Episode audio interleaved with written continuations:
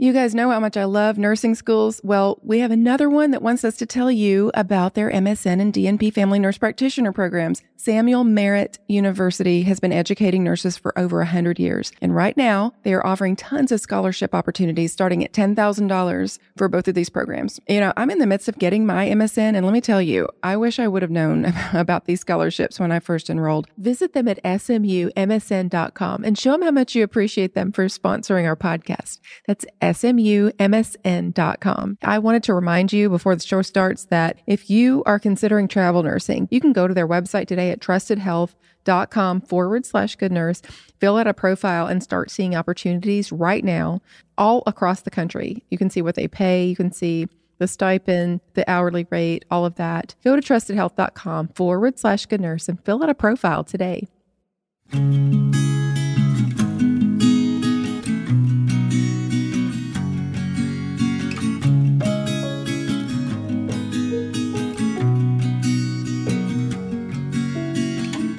Hey, everybody, this is Tina again with Good Nurse Bad Nurse, and I want to welcome you back for another week of talking about nurses and other healthcare professionals doing both good and bad things. But before I introduce my guest host, I want to call on all of my nursing students from Georgia. So if you're from Georgia and you're in nursing school, I just want to let you know I'm going to be back at the Georgia Association of Nursing Students. I want to make sure I say that right because it's G A N S. So the Georgia Association of Nursing Students Conference. I actually was there last year virtually. And so it was so disappointing that I wasn't able to go physically. So this year I will get to be in Atlanta for that. And we're going to actually do a live show. I'll have another guest host with me and we will do a live show at the conference. So I'm really, really excited about getting to do this. If you live in Georgia and you're thinking about going to the conference, go ahead and go and come by and see us because I would love to get to see you. And we will be recording the sessions and releasing them as episodes. So that's exciting. It's just so exciting. I'm really looking forward to it. And so now I would like to welcome back Erica Bailey from the University of Portland School of Nursing. Hey, Erica, I'm so glad. It's so nice to have you back. Oh, Tina, thank you so much. It's really good to be back. Well, I feel like it's been a while. How does a year go by so fast? I don't even know. Seriously. Well, you know, the COVID year feels a little bit like a lost year. When I'm calculating back to something, I'm like, I'm always a year off. And I realize it's because, although it certainly was a year, but sometimes it feels like a missed year as well. yes, it does feel like it's like anything that happened there doesn't count. So right, it just right. didn't happen. right. We have some interesting stories. We've got a bad paramedic story this week, and just so you know, for our good nurse story, it's definitely a tragic story, but it's someone that we want to highlight and honor her life. So I like to say that at first, just because just in case you know for, for people who are kind of triggered by, by different things it's it's a sad story just just letting you know. They're both sad stories as far as the nurse goes. They are. They really are. And there, there's a reason that we do this. I always like to say we we we like to shine a light in the darkness. It's just you know I, I don't like to pretend like this stuff doesn't happen because i feel like we learn from history you know by talking about it you know and just kind of then we mm-hmm. can recognize the, the people sometimes there are bad apples that end up at healthcare. Unfortunately most the vast majority of people that, that go into healthcare do that because they love helping people. But sometimes maybe not. People take advantage of of a situation or access. Yeah. No i like that. Shine the light in the darkness. So this story is about thomas elmore jr he was a paramedic but before we get to talking about him, I'd like to just talk a little bit about the victim, Tamara Naish, and it is spelled N A I S H. Tamara was originally from Alabama. She was a model in high school and college, and from her, according to her, her obituary, she was a kind, sensitive, fun-loving soul who never met a stranger or recognized an enemy. Her smile and laugh could light a room. She sounded like she would have been just an amazing nurse. So she did graduate from the University of Alabama Nursing School in 1993, and also that was at the same time that Thomas was going. So he he went to nursing school as well, even though he was a paramedic. And she was 48 years old at the time of her death. So Thomas claims that he was in the army for 17 years, but there actually isn't any real evidence that he was. His uh, Tamara never really saw any evidence, and her family kind of unconfirmed, but that's what he claimed. He also attended the University of Alabama Nursing School in Birmingham. And as I said, he was a paramedic, worked for AmeriCare Ambulance Services, and he originally was from Florida. Thomas and Tamara had dated for about three or four years. They lived together for about a year in Riverview, Florida. And allegedly, Tamara was attempting to help Thomas get into the VA uh, so he could get treatment for PTSD. I wonder if her attempting to had something to do with him not being connected. Yeah. I'd be really curious to know if he really was in the service. I wonder because if she's trying to get him into the VA, was there resistance there because because there was no evidence that he really was, you know, is she like, "Oh, you were a veteran. We can get you help for your for, for your PTSD." And he's like in his mind thinking, eh, that's probably not going to happen. Cuz there's literally one form. I mean, I know there's a process to get enrolled and coverage and mm-hmm. all that, but as a former VA nurse, I do know that there's literally one form that kind of proves your service. And of course, they have access to it if you don't have it. Mm-hmm. That makes me wonder because if he's telling her, oh, I was in the military for 17 years and all that, and then she is like, well, you know, you're struggling. Obviously, she must have seen signs of him struggling with PTSD. That's a very real disorder. And she's like, you know, she recognizes that he needs help. And she's going, you know, you can have, you can get help for this. This is something that can be treated. Right. And she's trying to help him but clearly, there was obviously a roadblock there. And I feel like the fact that there's no real evidence that he's mm, makes me almost wonder. Which is unfortunate because perhaps if he could have gotten help, regardless of what the cause was of what he was experiencing, then perhaps she wouldn't have met the fate that she did. But. Well, on September 26th in 2016, Thomas Elmore Jr. dialed 911 and told the operator that his girlfriend of several years, Tamara Naish, was dead on the bathroom floor. So when investigators arrived, he told them how his beloved girlfriend had killed herself 24 hours earlier.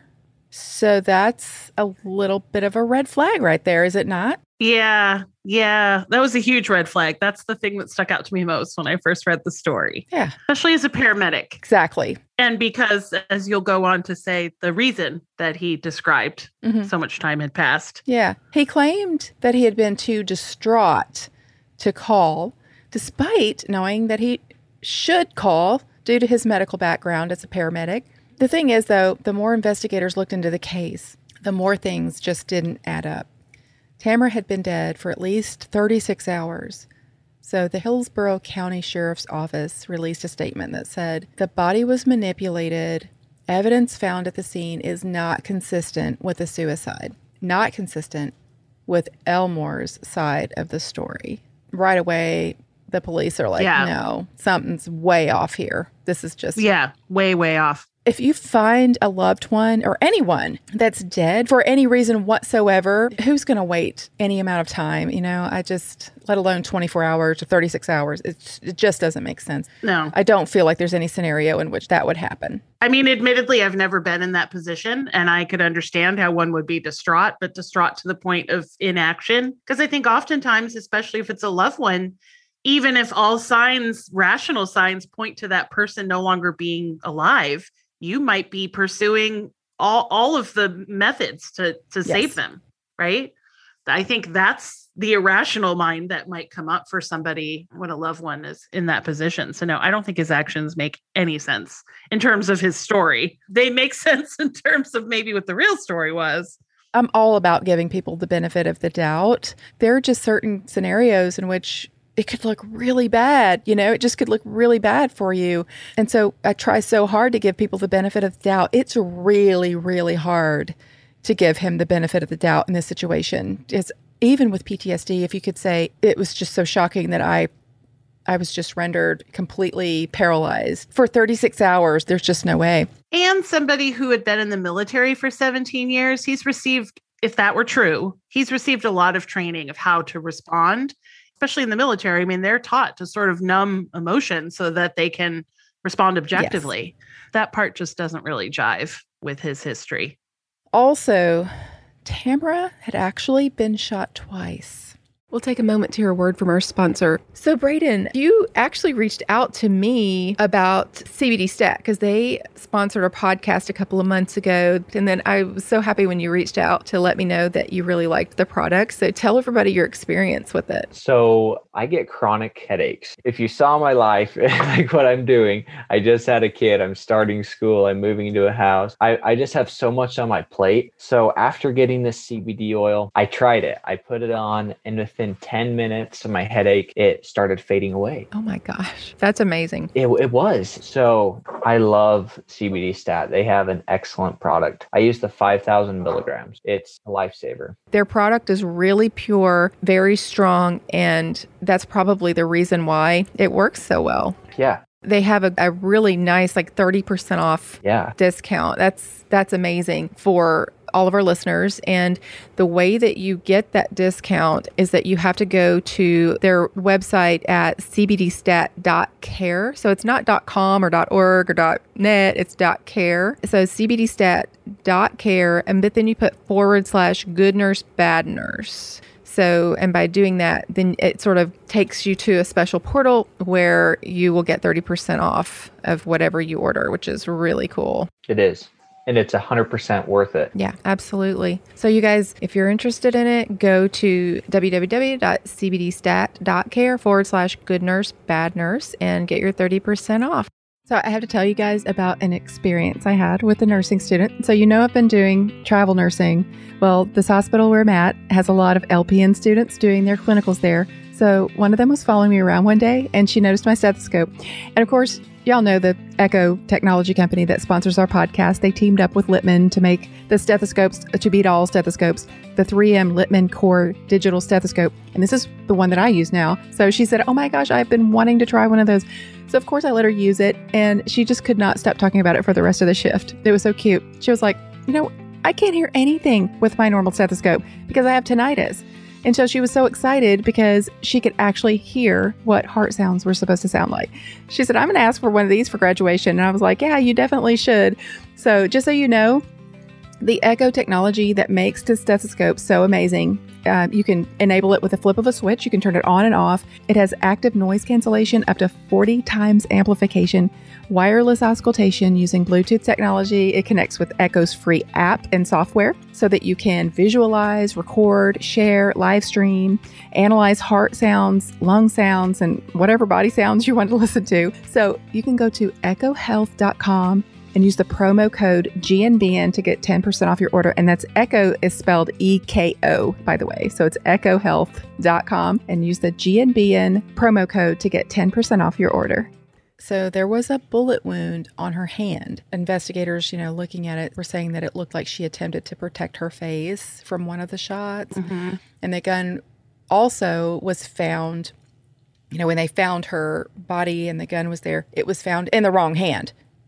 It was found in her left hand, and she was right-handed. Right. A medical examiner later determined that it would have been impossible for her to kill herself based on the evidence. And you'd think in 36 hours, if you're going to stage a crime mm-hmm. scene, you'd at least pick the right hand. I feel like almost every episode I have to give this little this little piece of advice to people, but my advice to anyone who is considering doing harm to someone else, for whatever reason, just don't do it. Because as smart as you think you are, I guarantee you this guy was very smart. He went through nursing school, he was a paramedic, he was very intelligent. Sure. As smart as you think you are, we do story after story after story about doctors, very, very highly intelligent, genius people, just doing the dumbest things when it comes to committing a crime because all that adrenaline and all the hormones and stuff that get kind of floating around in your system, you do not have the ability to think rationally. Clearly, you just don't because we can think, you know, we're sitting here thinking rationally. Of course, we could look back in hindsight, you know, and say, well, why did you do this or why did you do that? But if, when you're in the moment, these people make mistakes. I mean, mistake after mistake after mistake, every week after week after week three years of doing this podcast, I am telling you, you are not going to get away with it. Trust me, you will make a mistake. Just don't do it. That's my advice to you. Don't do it. Yeah. He was arrested in October of 2016 His trial actually didn't take place until February of 2021. It just happened a few months ago, the actual trial. And, you know, Eric and I were talking about this before. We were kind of kind of sort of going through the, the notes before.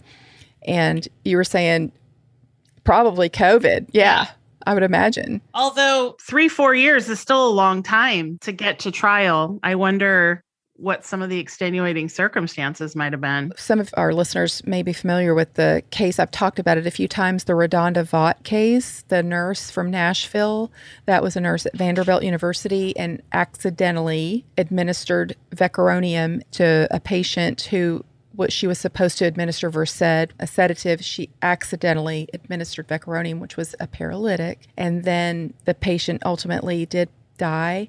So that case has it's been years, and it it's her trial is not going to be until next year. And I've been following this since it happened and I've been advocating for her and I go whenever she has a court hearing. Now the past couple I haven't. There's been it's been weird with COVID. I haven't gone since COVID, really, just because I don't even know what they're allowing. But I definitely will be there for her trial, but which is not until next March. So these things take a long time. And what I found out through just watching her process because that first year or two that she was going through that was every time she'd have a hearing, I would drive over to Nashville and go to her hearing. I would just want to be there with her and sit with her through whatever it was they were doing. And it was always just like the attorneys talking, and then the judge be like, okay, you guys will reset another date. And I'm just like, this is the most excruciating thing. And that's our criminal justice system. Yeah. That is just our criminal justice system. It is not swift for sure.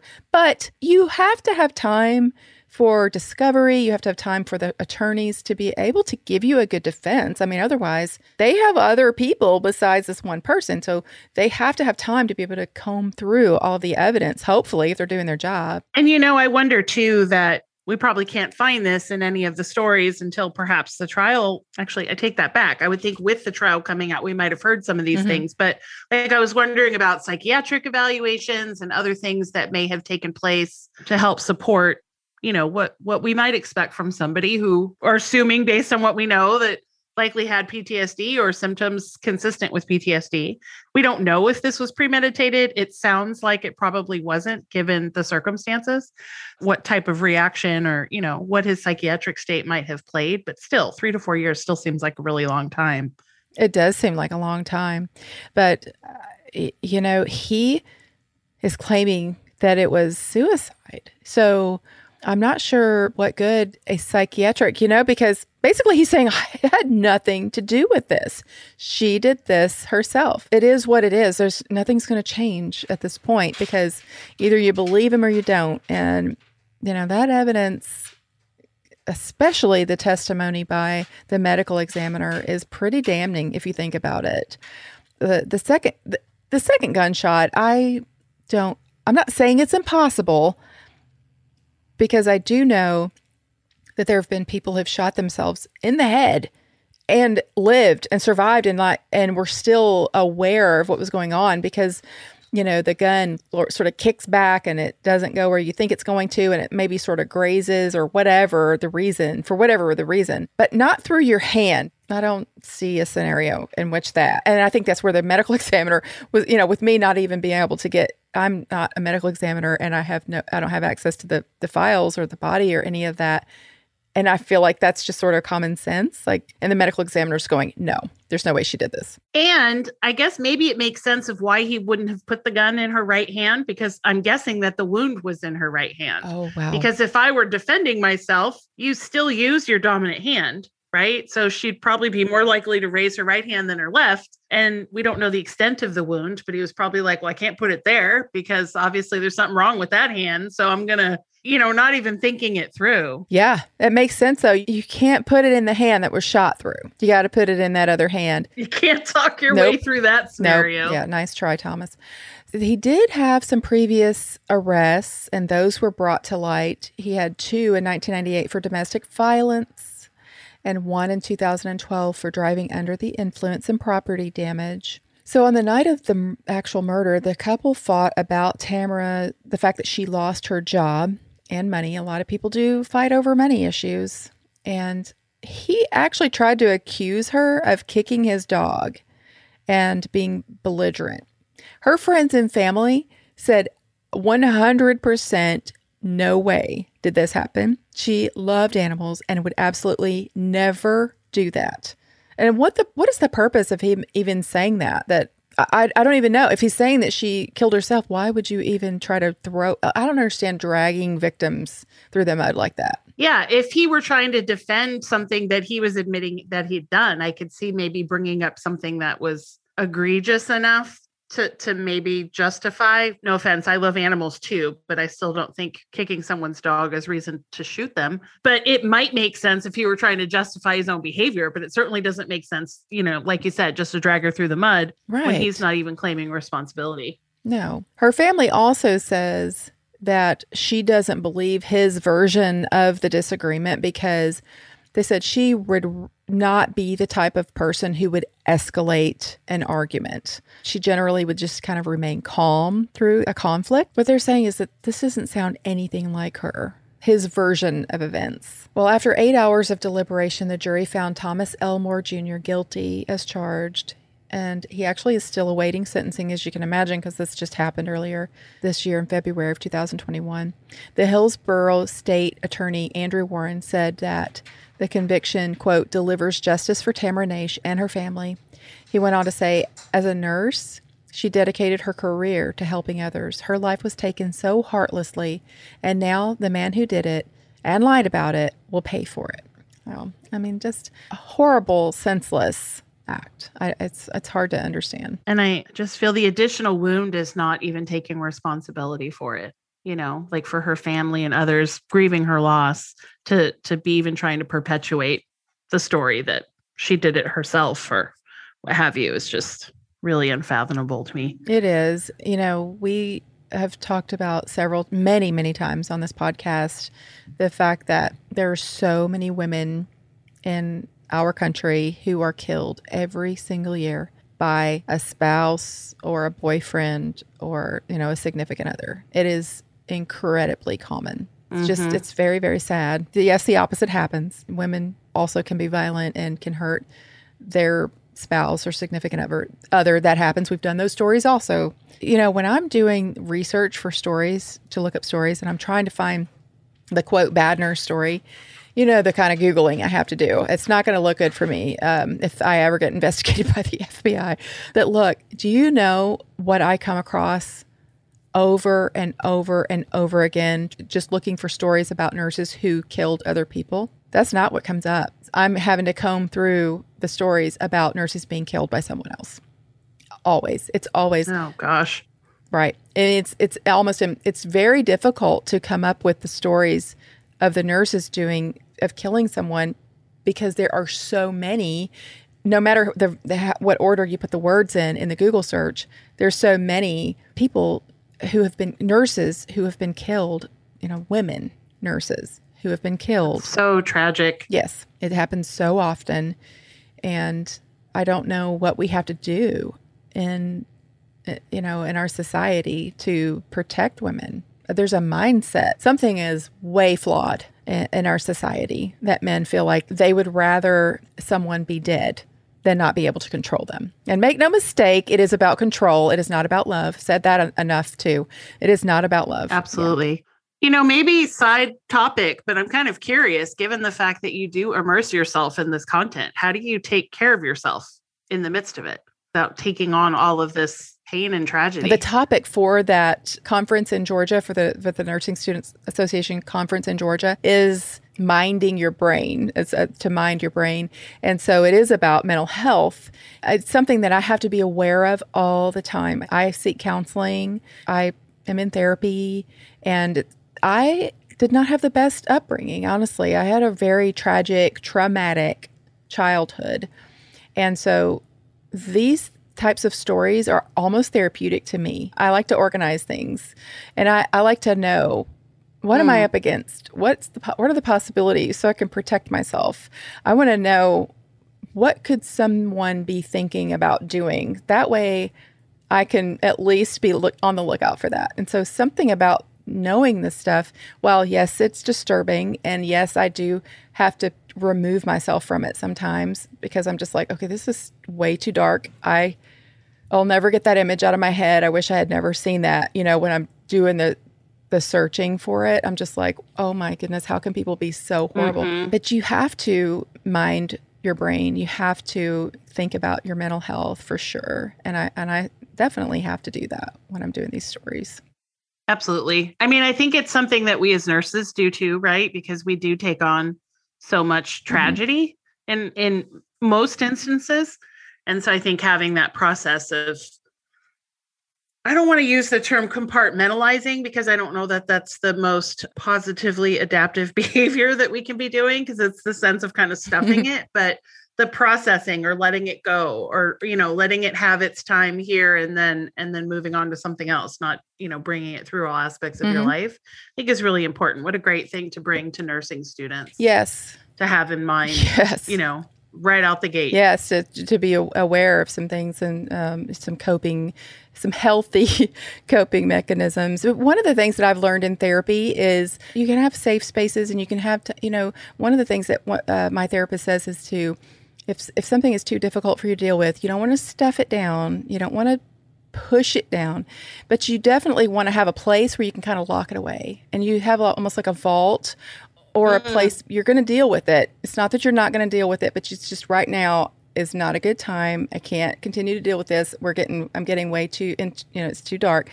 We're going to put it in the vault, seal Right. it up for now. We will Right. deal with that when we're stronger and able to handle it. right no that's a really good point i was also thinking it's kind of like the closet you know this i'm looking at my spare bedroom closet going like the spare closet or the junk drawer like that place where it's still Yeah. there it's probably got some friends right there's there's other things there but you know one day we'll get through that and stuff. definitely got to go back to it. You can't just leave it there forever. Right. At the very least, you're gonna move. I right? know. You're gonna have to, unless you plan on throwing it all in a box and bringing it to the next. well, and you're to keep stuffing things in there. That's another thing. You you will keep stuffing things in that closet until you open the door one day and it all falls on top of you. I love the Like, visuals. and I don't know if you ever watched Friends, but Monica's secret closet. I was thinking about. It's good to do a little inventory of those closets every once in a while. Like you said, when you're feeling strong and able to to sort of sort through those things. So I like that healthy compartmentalizing. A little therapy in the middle of good nurse, bad nurse. Did you know that you don't have to go all across the country to be a travel nurse? You certainly can, but you don't have to. I literally took an assignment that's an hour and a half away from my house, and I love it. I can stay in a hotel room if I want, or I can drive back home. So it's the best of both worlds for me. For my next assignment, we're going to get a cabin in the mountains that's about two hours from our house. So it'll really be like a little getaway. Also, one of my really good friends is going with me so we can share expenses. You guys, even if you're just a little curious about travel nursing, go to trustedhealth.com forward slash good nurse and fill out a profile so you can see what kind of jobs are out there and what they pay. Go to trustedhealth.com forward slash good nurse and fill out a profile. So I guess that kind of brings us to our, our good nurse story. I'm happy to be able to highlight these nurses and, and healthcare professionals who bad things happen to good people. It's just a reality.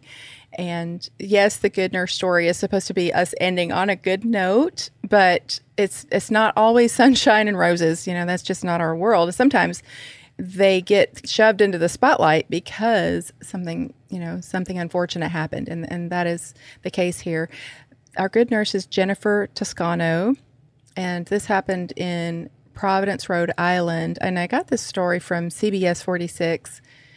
And so basically, what happened is in November of 2020, just last- year, an off duty nurse was actually killed. It was a hit and run driver after she pulled over to help the victim of a car crash. I just feel like, Erica, this is something that is really, really common for healthcare professionals to do. And that's what, if you see somebody in need, somebody in danger, you know, possibly injured, you're going to run to them, Yeah, you know? yeah, that's what we do. Yeah.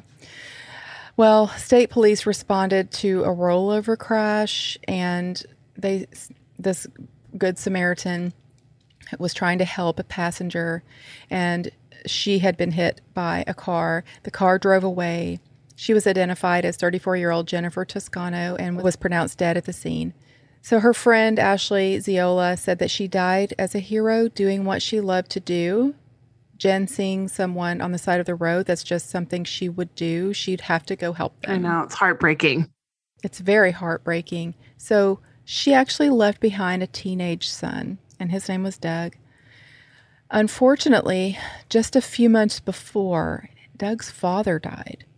So this poor young man has lost both of his parents within just a few months. I know. It's so tragic. Well, they did find the suspect's car just shortly after this. It ended up being 22 year old Luis Baez, and he was arrested and charged with driving under the influence of alcohol that resulted in death, driving to endanger, resulting in death, and leaving the scene of an accident that resulted in death. And they did arrest him, but the case is still pending, of course, because this uh, has been very recent. And as we just discussed, this, the, our criminal justice system, the parole process takes some time. It sure does. So, as healthcare workers, what I want to just say is that I know we all have that thing inside of us. You know, we want to help. We want to jump out of the car, especially if there are no first responders there and you just witnessed someone in an accident. Your first instinct is to jump out of the car and help. When this happens, I'm not going to say not to do it, of course. I'm not going to tell people not to do that. I honestly would do that myself. So, but what I will say is to please be careful and be mindful of your surroundings. Keep yourself safe and do what you need to do to be able to go home to your family while of course you're rendering aid to the person there you know in the car.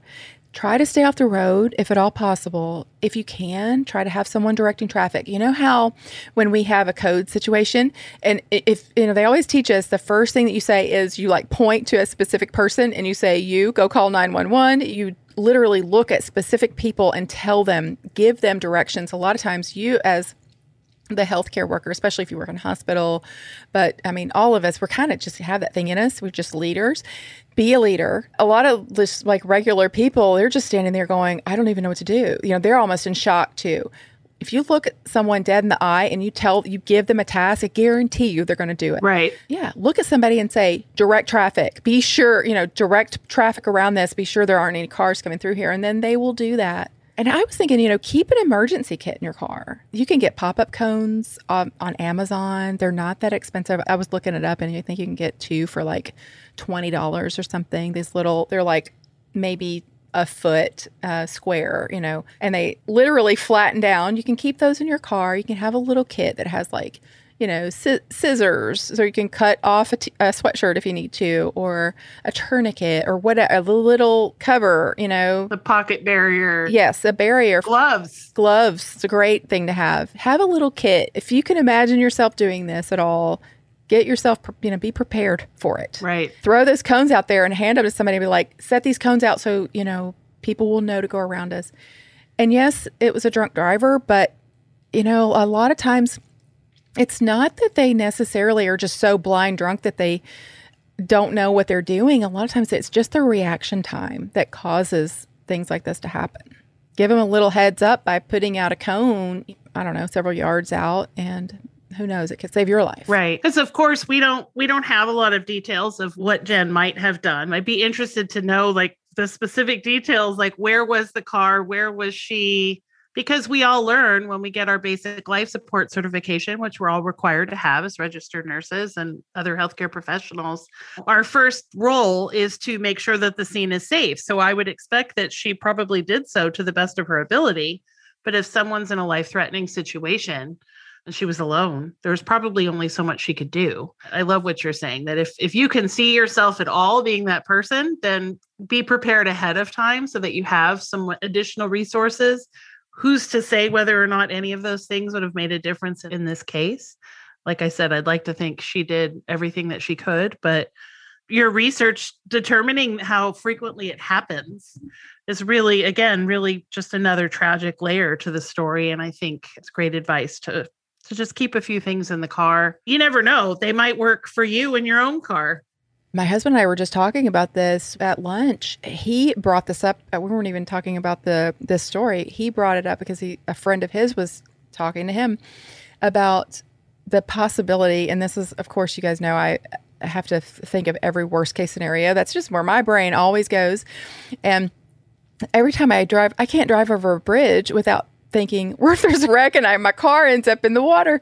So this person was talking to my husband about, I think he called it a pick, but it's this thing you can get that you put on a window and it literally breaks the window. And so, like, if you go over a bridge and your car goes into the water, once that car goes under, the pressure from the water will keep you from being able to open the door. And because most of our, we don't have, you know, manually roll down windows, all of that's going to be shut off because of the, you know, the electronic system will be shut off. So you're not going to be able to lower the window.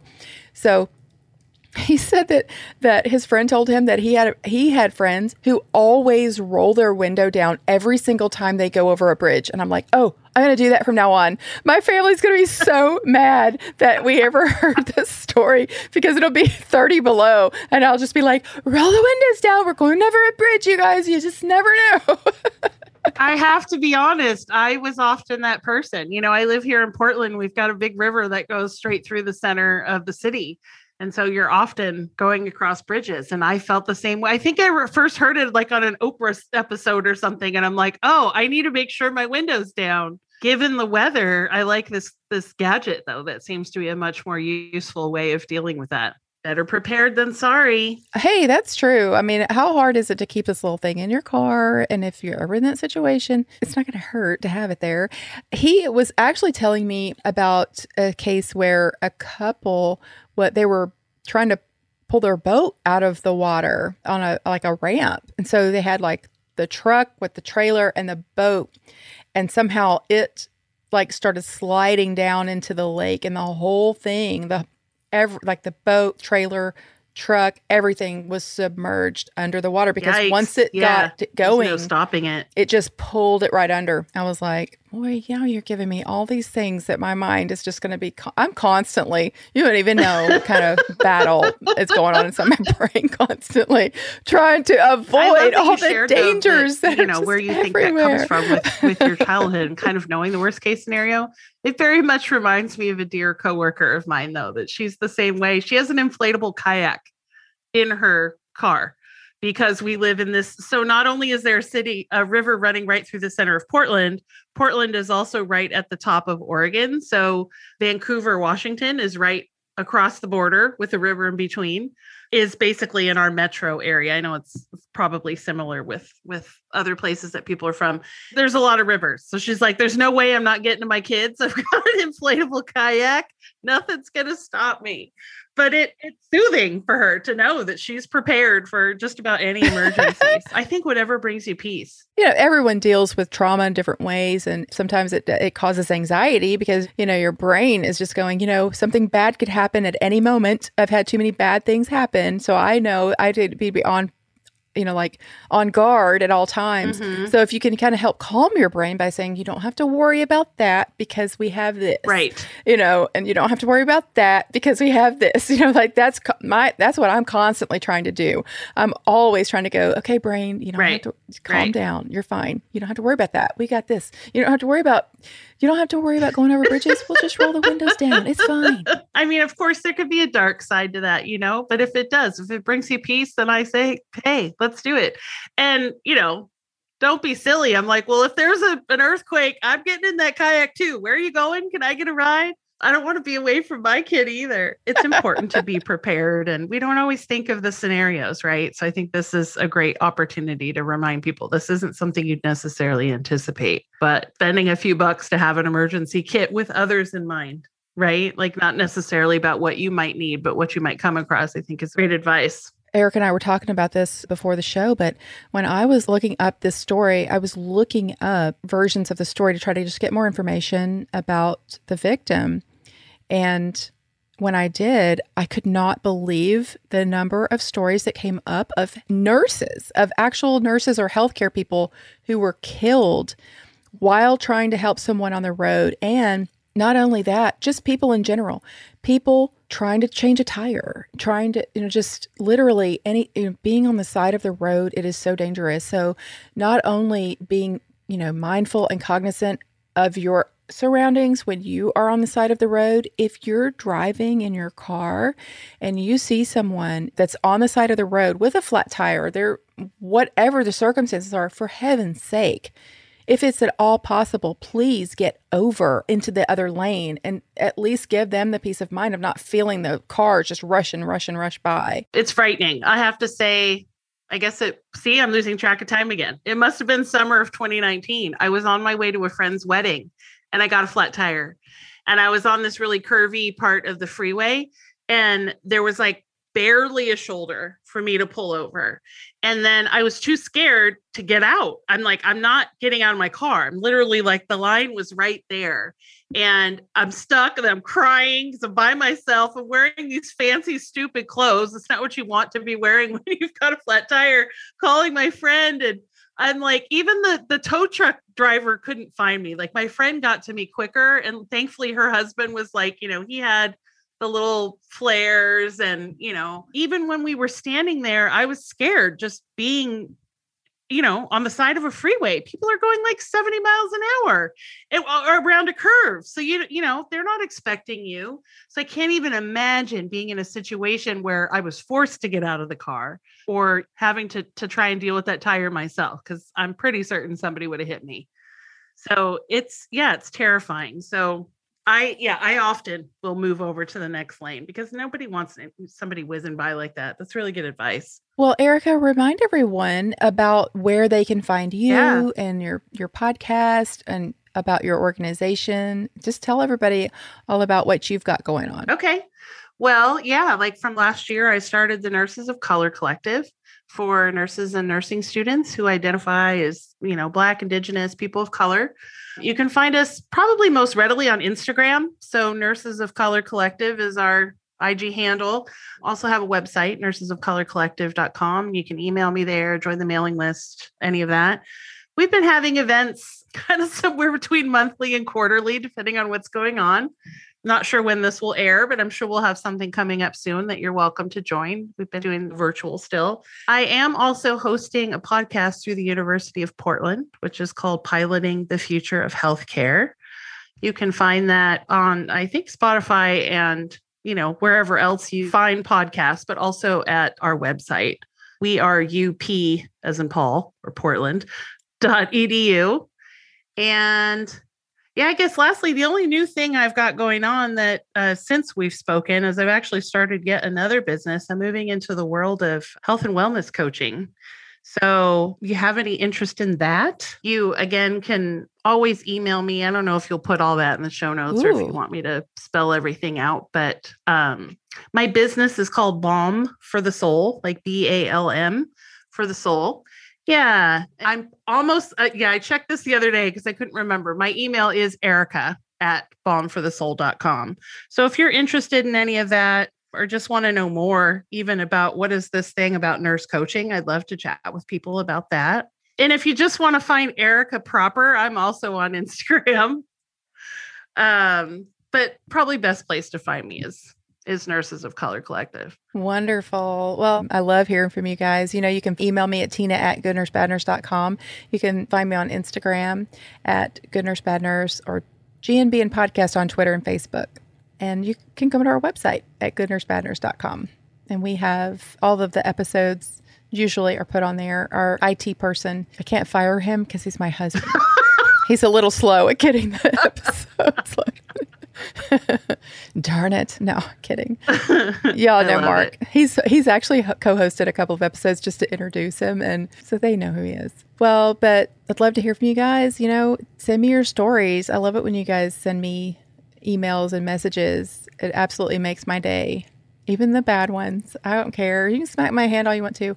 Although, you know, if you guys would go and please rate and review us on Apple Pod. I never asked for this, but it seems like that people like will listen to the the podcast and then if they don't like it, those are the people that decide to go and rate and review and they'll go and give us like a one star and be like they talk they ramble and talk too much i'm just like well that's just what it is I go, what? go listen to something else like why oh do you, no why you gotta give me one star i mean i mean come on it's not so anyway it's all right I have thick skin. I can handle it. I'm not that sensitive or anything. It's fine. I don't cry all night after getting one of those.